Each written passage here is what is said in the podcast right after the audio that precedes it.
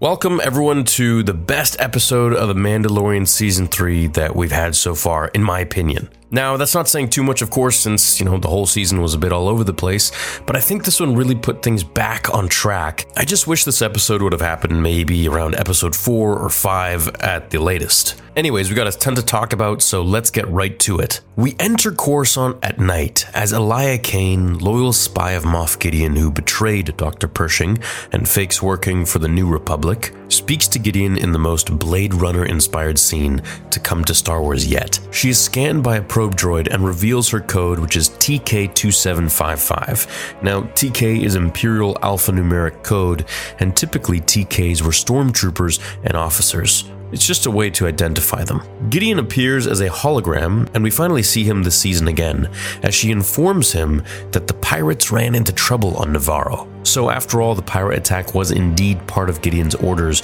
as Carson Teva had predicted. He was right to want to stop the invasion. Elia Kane informs Gideon that the bounty hunters were responsible, Bo Katan and Din Djarin. He is dumbfounded. He can't believe this because Din and Bo have different affiliations as Mandalorians. And as he knows, they're always fighting against each other, so their team up is extremely unlikely. He tells her that he'll deal with the Mandalorians and ends the transmission. He moves past a bunch of tanks filled with clones of something, and I say something, not someone, because I believe he's creating combinations of beings, as he mentioned at the end of this episode. Now, these clones in these vats are some sort of an abomination. I don't think he's all that loyal to the Emperor in terms of Project Necromancer or Project Resurrection. I think he's really just creating his own sort of abomination, his own creature, his own monster. And I think this is why he used Dr. Pershing so much, is because Dr. Pershing was really good at splicing genes and connecting different genes together from cross species. I believe this is why he wanted Grogu in the first place, was to be able to harness its force energy, or force abilities, as well as its long age. As he walks down this hall with lasers that open, it reminds me of Obi Wan and Qui Gon Jinn versus Darth Maul, where he enters a room full of the Shadow Council. Now, the Shadow Council was originally created by Gallius Rax about a year after Return of the Jedi, so a year after the Emperor died. And it's basically a council that worked in the shadows, quite literally, to reform the Empire and bring it back to its height. They're all a bunch of Imperial loyalists, including Pellaeon, whom in the Heir to the Empire novels back in the early 90s by Timothy Zahn, who was Thrawn's right hand man, is also there. Now, Pellaeon was also introduced in Rebels. He speaks of Grand Admiral Thrawn return, bringing a new age of victory and a new fleet in Resurgence. He mentions Commandant Hux. This is the General Hux's father from the sequel trilogy. Gideon gives Pellaeon a little bit of shade and says that he's always mentioning Thrawn, yet no one ever seems to see Thrawn where Pellaeon says that that's the secret, his unknown whereabouts and the secrecy of his return. Revealing such information would ruin everything. Gideon says Thrawn is never here, so maybe a new leader is needed, where everyone but Pellaeon agrees. It's clear that Gideon wants to put doubt into Thrawn's capabilities or his return, and to obviously take his spot. Hux's dad mentions Project Necromancer. Now, Project Necromancer means to bring back the dead, awaken the dead, and this, of course, is in reference to Palpatine. He asks Gideon what happened to Dr. Pershing and the research that he promised them. So clearly, Dr. Pershing was supposed to bring research to Gideon, who was supposed to bring research to the Shadow Council. The research, I think, would be to create a host that was force sensitive through means of cloning, that would allow Palpatine to transfer his essence into it, perhaps. This is quite almost impossible, of course, but I think that's what Gideon was trying to do with Grogu. However, I don't think he was doing it for Palpatine, but rather for his own army, as he mentions at the end of the episode.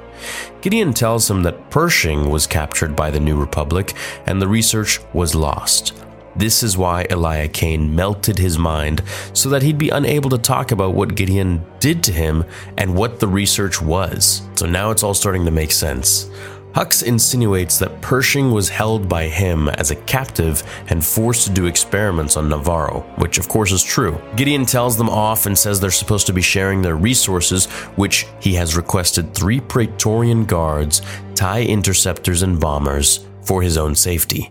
They question why he needs the security, and he reveals that the Mandalorians have returned. They plan to take Mandalore. They all say it's necessary to take them out now, and that this is, of course, because the entire Imperial base is on Mandalore. They end transmission with a long live the Empire chant, and we head to Navarro where Bo's fleet of Mandalorian night owls fly overhead and land at the Mando base that Greef Karga gave them. I noticed that Grogu is sitting in Bo Katan's lap instead of Din's, which was kind of weird, but maybe something will happen to Din, and they're foreshadowing that. Maybe they're trying to get us more comfortable with Grogu and Bo. Maybe it's nothing. They all square off Night Owls versus Children of the Watch, and the Armorer speaks, inviting them to make camp and to eat with them. Now, these clans are warring tribes with opposite ideals. They hate each other. One removes their helmet whenever they want, while the other never takes it off. The Night Owls believe that the Children of the Watch are just a bunch of superstitious weirdos, and the Children of the Watch feel that they are superior and move in the way of the old. Basically, the state of Star Wars fans today, but hey, we can all get along despite different beliefs because at the end of the day, we're all Mandalorians. Greef Karga shows up, takes Mando to his office, and shows him an Anzellan in the center of IG 11, which is now IG 12, as he's being controlled by joysticks. Grogu goes into it and becomes the Hulkbuster basically, and finally uses the droid to speak yes and no, which was actually really funny. So, this whole time, we know for sure that he is able to understand things for sure, but he just can't speak, and I think this is possibly because his vocal cords haven't matured enough yet to be able to actually form sentences, other than like a baby just, you know, cooing. We get a funny scene in the market where he just eats things, and then finally we meet with the Mandalorians again at night. Bo Katan speaks to everyone. She tells them all about Mandalore. She proposes to move to Mandalore and send a small recon party down to scout the surface. The planet is still unknown at this point after the Empire's bombing, so they have to be quite careful. Even though her and Bo have been there, they still don't know what lurks below, just like the Mythosaur. There are many beasts and monsters on that planet. Notice how she doesn't mention the Mythosaur, though. I believe she's keeping this all a secret because she knows that if anyone finds out about the Mythosaur, they will try and go and tame it themselves, and this, of course, is much higher in command than owning the Darksaber. Many stand up to go with Bo, including the armorer, who always said it was poisoned. They're coming together as a crew now, and it's really cool to see. As they fly over Mandalore, and Axe mentions that he was there when it happened in response to Paz Vizsla's realization that the planet is much worse than he thought, we see how each Mandalorian has a different perspective of Mandalore and everything that's happened to it, as well as where they were when the purge hit. Everything is crystallized over. The surface is so much higher now than it originally was, essentially baked on top of the actual infrastructure. They hop out of the ship and land down using their jetpacks. A pirate ship approaches them from the horizon, and I get the feeling someone really likes pirate ships this season, and pirates in general. Anyways, I thought it was really cool. It was different. They're just sailing across the crystalline surface. They stop before the Mandos, and we see they're also Mandalorians as they ask for food. They recognize Bo Katan's voice and fly over to pledge their loyalty. Skinny Pete looks like he's got a B2 Super Battle Droid head as a pauldron. Now, if you don't know who Skinny Pete is, go and watch Breaking Bad. As they dine on the ship that night, it's explained that the Empire seized any ships that escaped the planet and bombed the planet twice over because we refused to surrender, or at least he believes. Bo explains at the dinner table that this is not the case. She did surrender to Moff Gideon after the night of a thousand tears. No one knew this. She explains the ISB had reached out for her to come to a negotiation of a ceasefire. In giving up the fight, Moff Gideon would spare all of her people. However, of course, he betrayed her and took the dark saber. The clans discuss amongst one another how they all survived, and it's cool to just see all these different Mandalorians together from all different walks of life. The armor explains that they hid on the moon of Concordia. Now, this is where Death Watch moved to when they disagreed with the new Mandalorians in the Clone Wars, which of course was Bo Katan's sister, Duchess Satine Kryze, Obi Wan Kenobi's girlfriend. She is asked if she is Death Watch, and the armorer says Death Watch died long ago, splintering into many different factions. And of course, this is because she said that they hit on Concordia, and Death Watch built their base on Concordia. But as the armorer assures them they are not Death Watch. Death Watch was pretty hardcore and violent, despite their ideologies and beliefs in the old ways of Mandalore, so it's clear why she'd want to make it known that she's not part of their group. Bo Katan speaks about Mandalore and how powerful it always was. And this is very true. Mandalore was one of the most formidable planets and races in the entire galaxy. It was so many different people tried to dominate this planet and take it under their control, but they never could because the Mandalorians were just such savage fighters and they worked together so well. However, it was their own infighting that destroyed them when nobody else could. Din has a moment with Bo Katan and he says that he never knew the truth. She blames herself for the loss of Mandalore and her people. He assures her that they will rebuild it she mentions the blade to Din, and he says it means nothing to our people, nor does bloodline or creed, but what does matter is honor. He says he serves her for this reason alone, and he walks away. It gives her a bit of a different understanding that, hey, maybe some of these Mandalorians don't really care about all of this fancy stuff we care about, or elitist stuff. They just care about honor, and that's it. So they head for the forge, and this was mentioned a few episodes ago by the armorer and Bo Katan. They mentioned it as singing with music of th- hundreds of hammers building armor. As they head there, the armorer transports the sick pirates to Axe Woves' ship for medical help. Paz and Axe Woves fight over a game of Star Wars chess, checkers, and it's a stalemate somewhat until Grogu steps in with his IG 12 body and says no, telling them not to fight anymore. Bo Katan says you've taught your apprentice well, and Mando says he didn't learn that from him as the Luke Mandalorian theme plays. So, of course, Luke taught him this that fighting is really unnecessary, but it is needed as a last resort if there's no other option. However, a situation like this where they're supposed to be on each other's team doesn't. Jedi don't fight like this, they don't fight for nothing. As they head towards the forge, a massive dinosaur blows their ship up, and this is not the mythosaur. The mythosaur is much bigger and more powerful. They escape to a cave and move further down, finally getting to the forge. They hear jetpacks and realize Imperials are headed their way. They fly now. These Imperials are fitted with the white Beskar armor that we see. Axe Woves gets out of there to call for reinforcements, escaping super fast through a small hole in the roof. They all shoot at one another, and the Mandos take them out successfully until they're foolishly lured into a trap. How these warrior tribes didn't see that coming, I, I don't know. Maybe it was their bloodlust. As they notice a massive army of Imperial TIE fighters and weaponry, they realize that this is an Imperial base. They're ambushed and separated by a door that closes, where Din fights off the stormtroopers in Beskar, getting tied down when Moff Gideon lands in his new suit. Now, this was wild. This next generation of Dark Trooper suit that he mentions, I believe, is lightsaber resistant, and especially after seeing Luke Skywalker, you're gonna bet he made it lightsaber resistant. So the Phase 2 Dark Troopers, which we saw in Season 2, and I believe they were Phase 2, weren't lightsaber resistant, but Phase 3 is. Moff Gideon's helmet has horns, so does the armorers. And there's only one group of Mandalorians who have horns on their helmets Darth Maul's loyalists. Now, when Darth Maul took Mandalore and took the dark saber after beating Pre Vizsla in the Clone Wars, there were many people of Death Watch who joined him and were very loyal to him, and many people who were not. And the people who were not were, of course, Bo Katan. Now, I believe the armorer could be working with Moff Gideon. I believe Moff Gideon is loyal to Darth Maul's leadership as ruler of Mandalore. Why else have horns on his helmet? It's very indicative of Mauldalorians.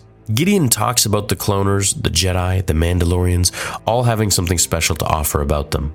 He plans to aggregate the best of each and bring order to the galaxy. So I think Gideon wants to try to create the perfect warrior army, a cloned batch of Force sensitives wearing Mandalorian armor. This would be absolutely wild and it would give him so much control over the galaxy. I mean, think of stormtroopers, but just think of those stormtroopers having Beskar armor, so they're pretty much invincible, and also they have force abilities. Pretty much game over. Gideon sends Din to the debriefing room to be questioned and tortured, most likely. He turns to Bo Katan after hearing her voice and demands the dark saber. As she nods to Paz Vizsla and they all blast the doors as Gideon opens them, they are met with massive amounts of fire on both ends. Bo runs to the back and Qui Gon Jinn style puts the dark saber through the blast door and cuts a hole for them to escape through.